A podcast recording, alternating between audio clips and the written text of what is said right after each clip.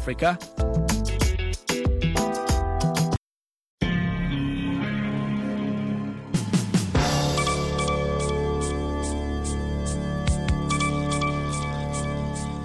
Ni saa tatu kamili Afrika Mashariki. Hapa Washington DC, Marekani ni saa nane kamili mchana. Habari kuu za dunia kutoka Sauti Amerika, VOA. Mimi naitwa Kenneth Bwire. Mahakama maalum ya kupambana na rushwa nchini Pakistan imeagiza kuzuiliwa kwa waziri mkuu wa zamani Imran Khan kwa muda wa siku nane, huku mahakama nyingine ikimkuta na makosa ya ufisadi, wakati maandamano ya wafuasi wake yakiendelea kote nchini humo kutaka achiliwe huru. Polisi wamekabiliana na waandamanaji wakati Khan amefikishwa mbele ya majaji wa mahakama hizo mbili maalum ndani ya makao makuu ya polisi yenye ulinzi mkali mjini Islamabad.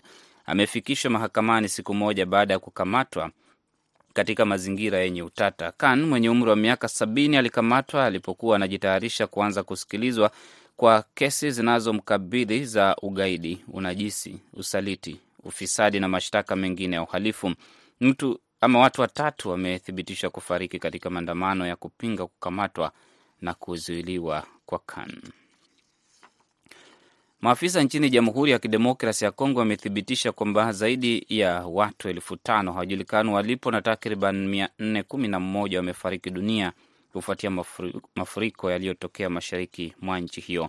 Mafuriko hayo ambayo yametajwa kuwa mabaya kuwahi kutokea katika nchi hiyo ya Afrika katika miaka ya hivi karibuni yaliharibu nyumba katika vijiji vya Bushushu na Nyamkubi Alhamisi wiki iliyopita. Thomas Bakenge, kiongozi wa eneo la Kalehe, amethibitisha kwamba watu 5525 hawajulikani walipo. Wafanyakazi wa shirika la Msalaba Mwekundu wameendelea kupata mili zaidi chini ya matope. Wamesema kwamba kazi ya kutafuta manusura haifanyiki inavyostahili kutokana na ukosefu wa vifaa vya kazi. Gavana wa Kivu Kusini amesema kwamba juhudi zinaendelea kuwatengenezea makazi watu waliopoteza makao na mali zao kutokana na mafuriko hayo. Shirika la Afya Duniani limesema kwamba idadi ya watu waliofariki kutokana na mapigano nchini Sudan ni zaidi ya mia sita. Shirika hilo la Umoja wa Mataifa limesema kwamba zaidi ya watu elfu tano wamejeruhiwa katika mapigano hayo kati ya wanajeshi wa serikali na kikosi cha jeshi la dharura RSF. Makubaliano ya kusitisha vita yamefeli kutekelezwa mara kadhaa. Umoja wa Mataifa umesema kwamba mapigano hayo yameathiri utoaji wa huduma za kibinadamu katika sehemu za Abyei karibu na mpaka wa Sudan na Sudani Kusini. Wawakilishi wa pande mbili zinazopigana wamekuwa wakikutana mjini Jeda, Saudi Arabia, kwa mazungumzo yenye lengo la kurejesha utulivu Sudan, lakini hakuna ripoti za kuwepo hatua muhimu ambazo zimepigwa. Ufalme wa Saudi Arabia umeahidi msaada wa dola milioni mia moja kwa Sudan. Shirika la Umoja wa Mataifa la kuwashughulikia wakimbizi limesema kwamba zaidi ya raia elfu mia saba wa Sudan wamekimbia makwao tangu mapigano yalipoanza mwezi uliopita. Mahakama nchini Kenya imekataa ombi la kumwachilia kwa dhamana Paul Makenzi aliyewahadhaa watu kujinyima chakula au maji hadi kufa kwa imani kwamba wangemwona Mwenyezi Mungu. Polisi wamefukua mili ya watu 133 huku mamia ya watu wengine wakiwa hawajulikani walipo kutokana na mafunzo ya Makenzi. Maafisa wanaendelea na shughuli ya kufukua makaburi katika msitu wa Shakahola ambapo wafuasi wa Makenzi walikuwa wanaishi. Wakili wa Makenzi George Kariuki amesema kwamba mshukiwa anashikiliwa na polisi katika uchunguzi. Jaji Yusuf Shikanda wa mahakama ya Mombasa amesema kwamba Makenzi na washukiwa wengine kumi na saba wanaozuiliwa nao kuhusiana na vifo vya mamia ya watu hawatawachiliwa huru kwa dhamana kutokana na hofu kwamba huenda wakavuruga uchunguzi. Na mwanajeshi wa majini ameua mwenzake pamoja na raia wawili kwa kuwapiga risasi alipokuwa anajaribu kuingia kwenye sinagogi kwenye kisiwa cha Jaba nchini Tunisia wakati wa sherehe ya kuhiji inayofanyika kila mwaka. Wizara ya mambo ya ndani ya Tunisia imesema kwamba mshambuliaji aliuawa kwa kupigwa risasi na walinzi. Walinzi sita na raia wanne wamejeruhiwa. Wizara ya mambo ya ndani ya Tunisia imesema kwamba waliouawa ni raia wa Ufaransa na Tunisia. Hakuna taarifa zaidi iwapo waliouawa walikuwa wahujaji waliokuwa wanahudhuria hafla ya maombi katika sinagogi ya historia ya Griba. Na kuacha na BMJ Mridhi kuletea kipindi cha Kwa Undani. Naitwa Kenneth Bwire.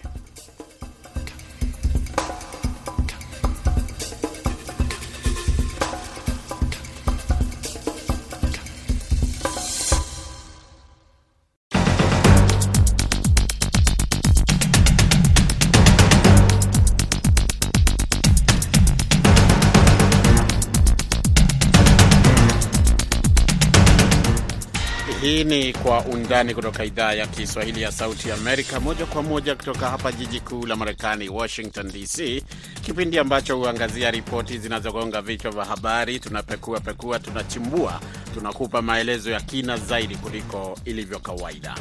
Katika sehemu ya kwanza ya kipindi hiki hivi leo tutazungumza kuhusu bunge la Kenya kutazamiwa kujadili na kupitisha au kukataa mswada wa fedha ambao umeibua utata ambao ni mkali baada ya serikali kupendekeza kodi ya asilimia tatu kutoka kwa mapato ya umma na mishahara ya wafanyakazi wa serikali. Sehemu ya pili tutaangalia jopo la mahakama mjini New York kumkuta na hatia rais wa zamani wa Marekani Donald Trump kumfanyia mwandishi wa habari unyanyasaji wa kingono.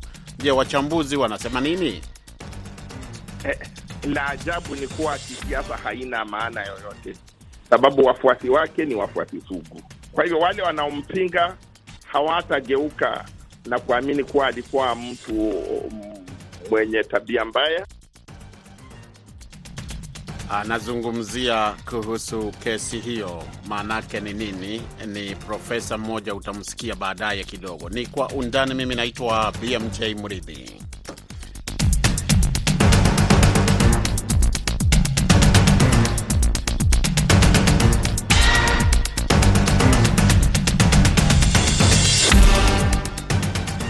Msikilizaji, ni kama ulivyosikia kwenye vidokezo vyetu, ni kwamba bunge la Kenya linatazamiwa kujadili na kupitisha au kukataa mswada mpya wa fedha ambao umeibua hisia kali baada ya serikali kupendekeza kodi ya asilimia tatu kutoka mapato ya umma na mishahara ya wafanyakazi wa serikali. Muungano wa upinzani katika taifa hilo la Afrika Mashariki ukiongozwa na kinara wao Raila Odinga umeagiza wabunge wake kuukataa mswada huo lakini raia wana hadi tarehe ishirini mwezi huu kutoa mapendekezo yao, huku baadhi ya wafanyakazi wa serikali wakitishia kuanza mgomo kupinga suala hilo. Mengi zaidi, tuende mpaka katika studio zetu za Mombasa, ambapo Salma Mohamed na mwenzake Josphat Kioko wako uh, kari, tayari kukuletea uh, mambo haya. Asante sana, tumejongea mapendekezo ya serikali ya Kenya kuwa kila mwananchi ana fursa ya kuweka akiba na kila mfanyi biashara ana nafasi pia ya kuweka akiba ya kutumia katika siku za baadaye, hasa katika umri wa uzeeni, yamegeuka kuwa malumbano ya kisiasa baina ya wananchi, baina ya wanasiasa na hata katika bunge la kitaifa. Mapendekezo hayo ni pamoja na kuweka akiba pale ambapo serikali imependekeza asilimia tatu ya mapato ya kila mtu hasa wafanyakazi wa umma waweke akiba ili serikali iwawekee mpango wa kupata nyumba zilizo katika bei nafuu miaka ya baadaye ya mtu anapoendelea kufanya kazi. Hilo sasa limekuwa ni gumzo kubwa nchini Kenya.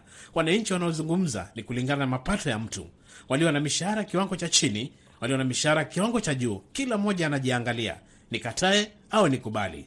Hilo sasa limegeuka kuwa linasubiriwa katika bunge la kitaifa pale ambapo mswada tayari unasubiri kujadiliwa na wabunge.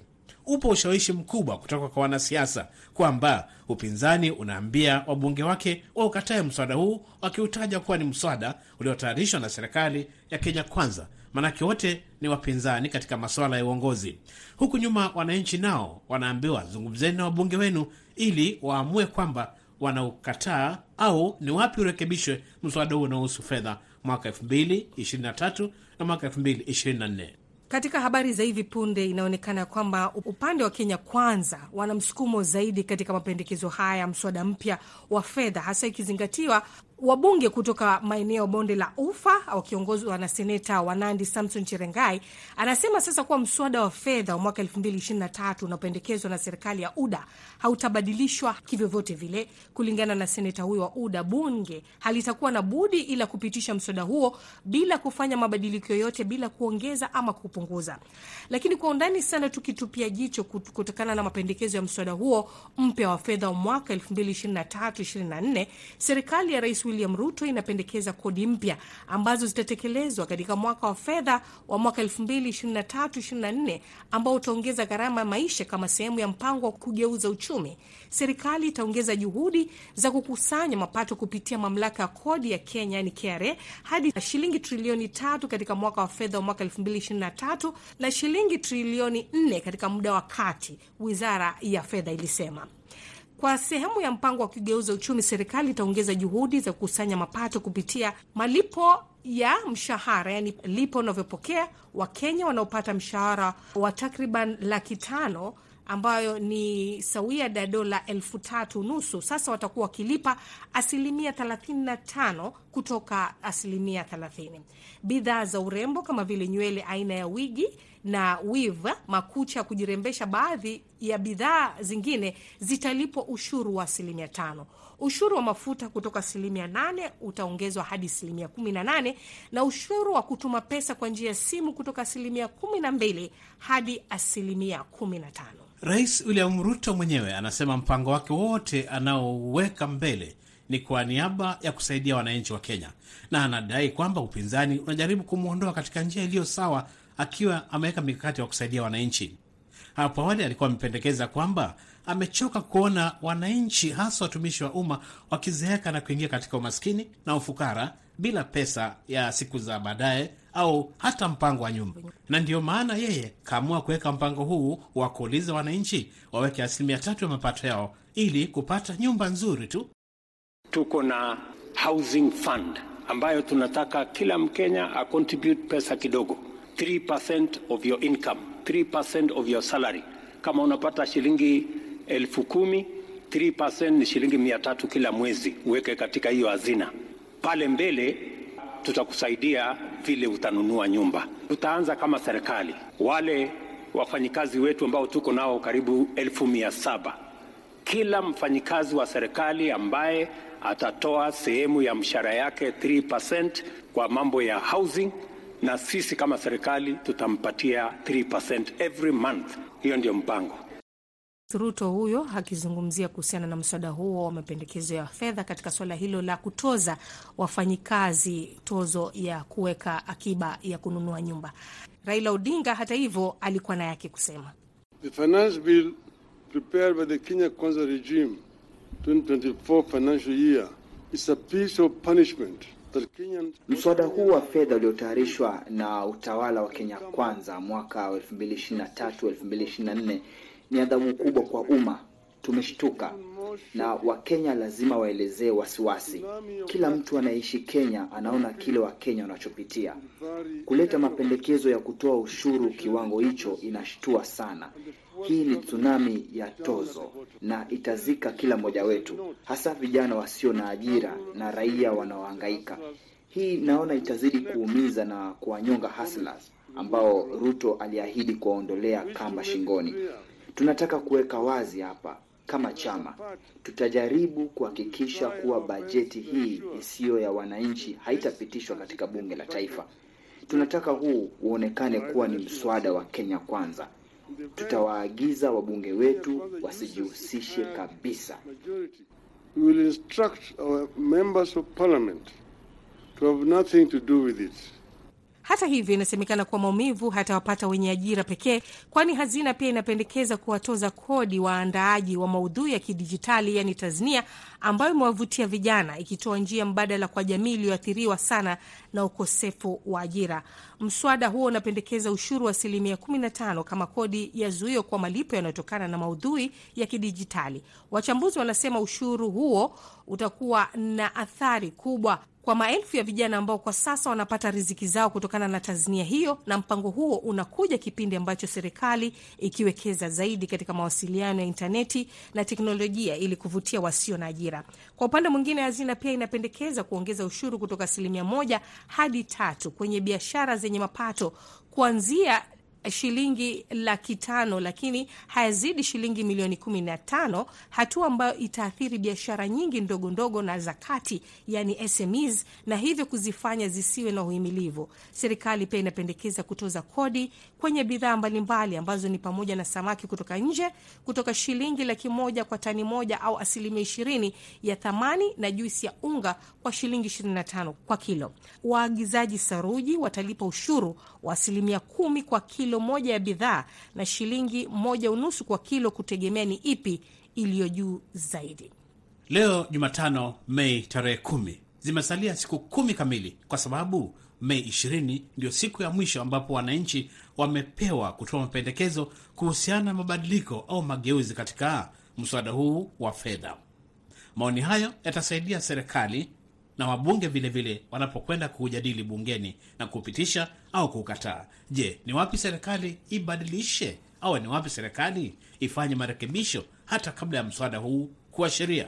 Josephine Ndinda ni mchanganuzi wa masuala ya utawala bora na anasema serikali ina wajibu. Ndiyo, serikali ina wajibu wa kufanya. Kusema la kweli, taifa letu saa hizi jinsi lilivyo linasukasuka kwa ajili ya zile taxation ziko juu sana, na nafikiria ya kwamba Mheshimiwa Rais ingawa amefanya juhudi zake juu chini, kwa maana anataka taifa liendelee kuendelea mbele bila kuchukua mikopo.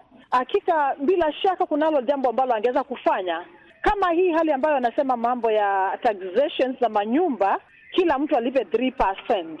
Ah, ninajaribu kuangalia mwananchi wa chini, kunaye ambaye analipa analipwa na serikali au allowance elfu, elfu nne na mia tano ule wakati ambapo analipwa ile elfu nne na mia tano na unamwambia sasa 3% ikuwe ni kana kwamba ni hela ambayo itakazwa tena kwa mshahara wake, hata haile 3% ni, ni, ni pesa nyingi kushinda ile hela ambayo serikali imekuwa ikimpatia kama house allowance. Ni jambo la kusikitisha tunapoona jambo kama hilo, serikali ikiangalia ikikuwa na maamuzi kama yale, ili hali taifa la Kenya, tatizo letu si sheria. Tatizo letu ni kitu kimoja, sheria tunazo, ni vile hatusitimizi zile sheria. Taifa letu nalo sheria za tribunal na tukiwa na hizi sheria za rent tribunal, maanake ni nini? Ni sheria ambazo zinaweza kufaa taifa vizuri sana kama zinakuwa well articulated, ama zinachochewa kwa njia ambayo ni mwafaka na njia ambayo inayofaa.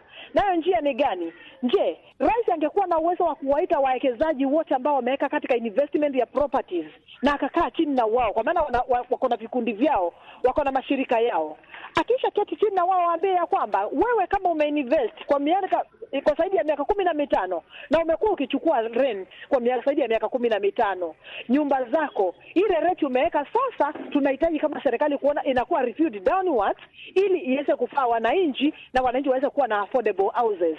Lakini sasa anaposema ya kwamba serikali itaanza tena mradi mpya wa kuwekeza kujenga manyumba, utajenga ukiwa unakata mtu rent, na ili hali hata ile hela unampatia pale ana pahali pa kuishi, ni tatizo kubwa sana kwa wakaaji na wafanyikazi wa serikali, watahangaika sana. Kumbuka ya kwamba saa hizi katika taifa letu, especially wale watu wanaishi mjini, ni wazi kwamba nyumba ambayo ni elfu nne mia tano ni kwa moroto, lakini ukiangalia kwa standardi zetu za nyumba ambazo ni za rent tribunal kwa, kwa sheria zetu, manyumba ambazo zinalipiwa elfu kumi elfu kumi na tano elfu ishirini elfu arobaini ni nyumba ambazo zinaweza kulipwa affordable rent kama serikali itaamua ya kwamba inaweza kucontrol.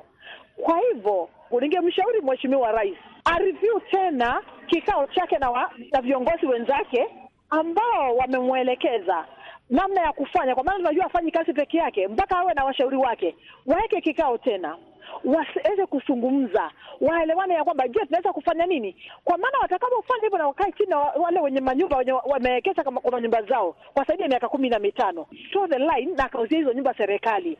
Serikali itakapouziwa zile nyumba itafanya nini? Itampatia mfanyikazi wake kama mimi Josephine hapa, inipatie hiyo nini, hiyo nyumba, kama ni bedroom nne, bedroom mbili ama bedroom tatu. Ikisha nipatia serikali, ni nini kinachofuatilia?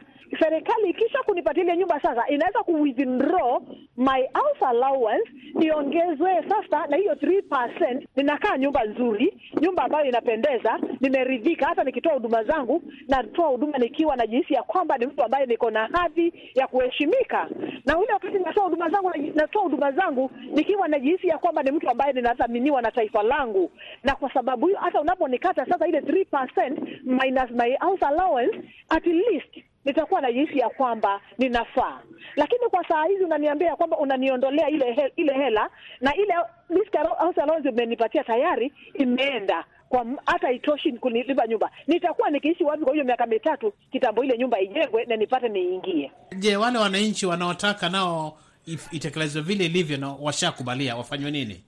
Nasikitisha kwa sababu yule ambaye anakubalia itekelezwe jinsi ilivyo ni mtu ambaye haelewi madhara itakayompata. Hii ni tatizo linakata cross. Nakumbuka ya kwamba huyo mwananchi wa kawaida mwenye anasema sasa amekubalia hiyo hali ni kwa sababu hajajua litamwadhiri vipi moja kwa moja. Tutawarudisha kwa wenzetu Washington kutoka hapa Mombasa. Shukran sana Salma Mohamed na Josphat Kioko kwa sehemu hiyo ya kwanza ya kipindi Kwa Undani. Msikilizaji, usiondoke, kwani nitarejea hivi punde na sehemu ya pili ya Kwa Undani.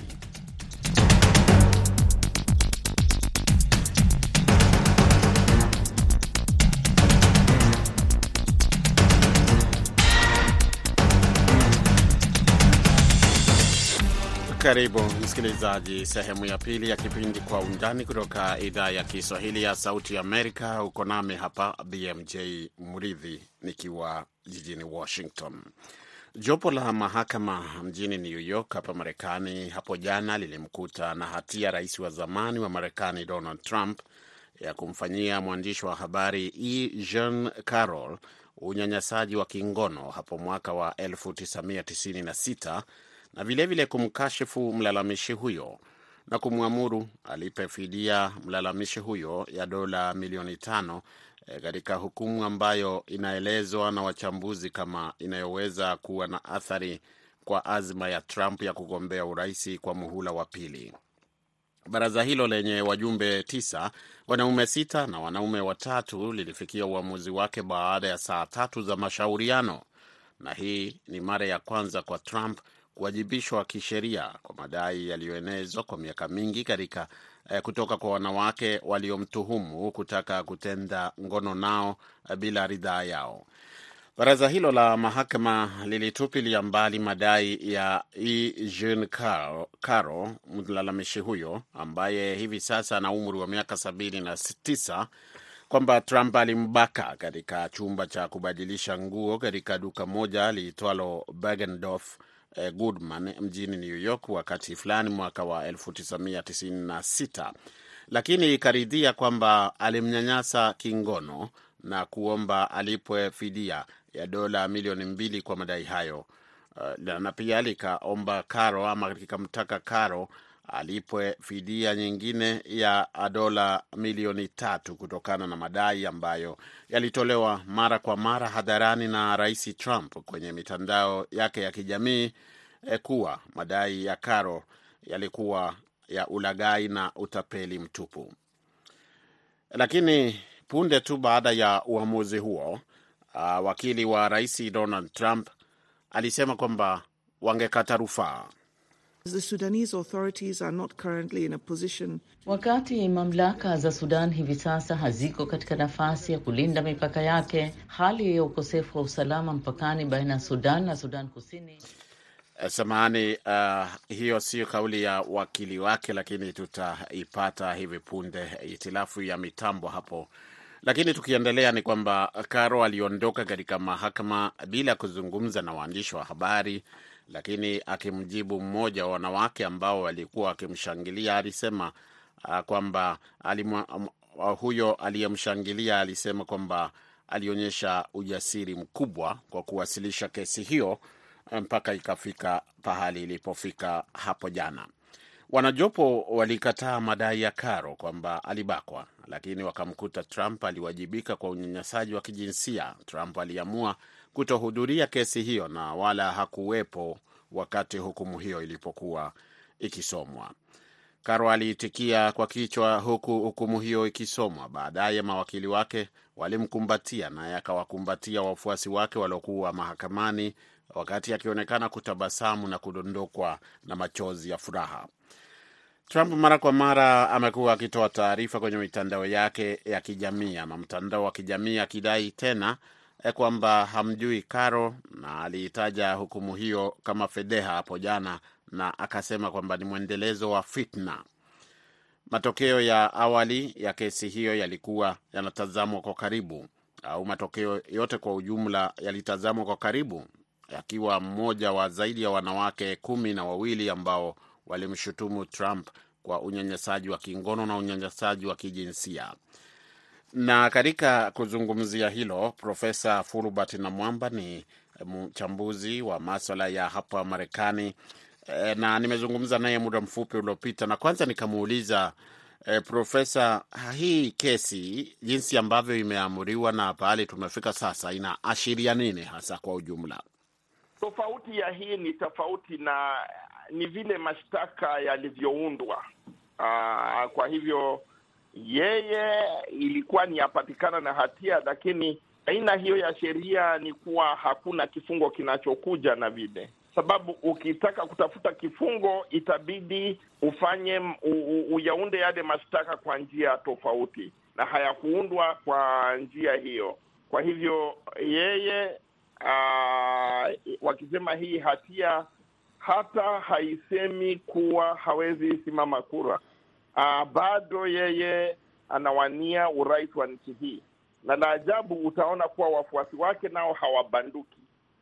Ni wado hata wakati vile alisema hapo zamani kuwa hata akimuua mtu kule New York bado wafuasi wake watabaki wake waaminifu kwake. Yule aliyemfungulia mashtaka alisema kwamba alifanyiwa ubakaji ama alibakwa na Rais Trump, lakini jopo lenyewe limepata kwamba alinyanyaswa kimapenzi. Sasa hapa tofauti kwapi?